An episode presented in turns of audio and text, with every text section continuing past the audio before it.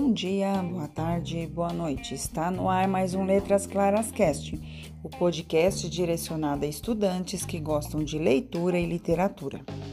No programa de hoje vamos conhecer as cantigas e suas características. Porém, nós vamos subdividi-las.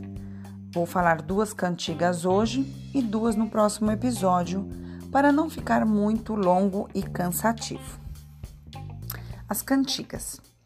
Criadas por trovadores, poetas das cortes feudais, retratavam sentimentos amorosos entre cavalheiros e damas da nobreza, ou entre uma jovem compulsiva e seu amante distante.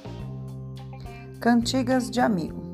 De origem galaico-portuguesa, são marcadas por um eu lírico feminino, uma donzela, que fala sobre seu problema amoroso seja através de um monólogo íntimo, seja através de um confidente, simbolizada pela figura da mãe, irmã, amiga ou até mesmo algum elemento da natureza, flores, árvores. A cantiga do amigo possui um aspecto folclórico, pois retrata um determinado ambiente ou costume repleto de sentimento amoroso burguês.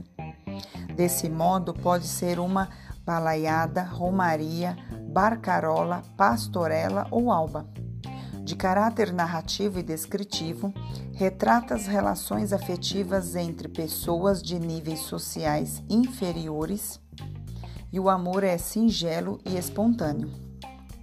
Normalmente, estas cantigas narram a partir da do namorado para combater os mouros, surgindo assim aspectos como a solidão, a tristeza e a saudade.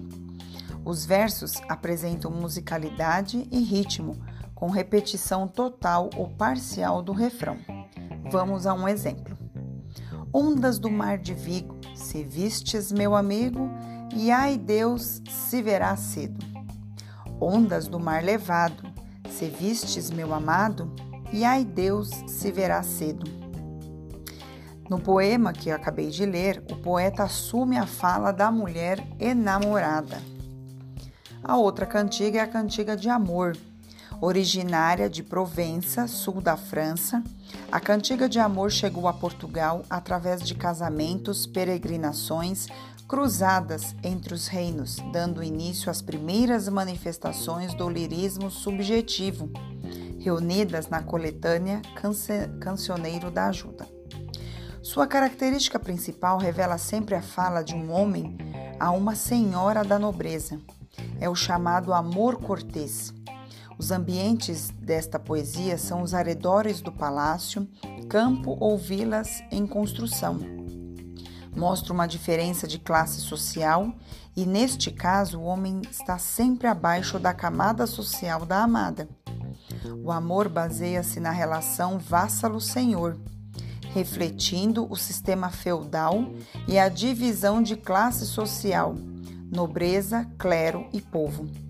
A cantiga de amor é marcada pelo eu lírico masculino e sofredor. Sua amada é chamada por ele de Minha Senhor. De novo, um reflexo da relação vassalo-senhor feudal. Não se revela o nome da dama, cultivando seu amor em segredo.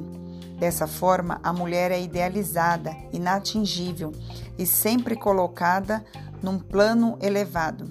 Essa relação é conhecida por coita de amor, no caso, amor sofredor, né? Vamos a um exemplo. Quero eu a Deus rogar de coração, como que ele cuidado de amor, que ele me feixe ver minha Senhor. Moisés, esse me mo quiser moi, logo lhe querei outra reimpedir. Este é um, um poema do Nuno Torneol.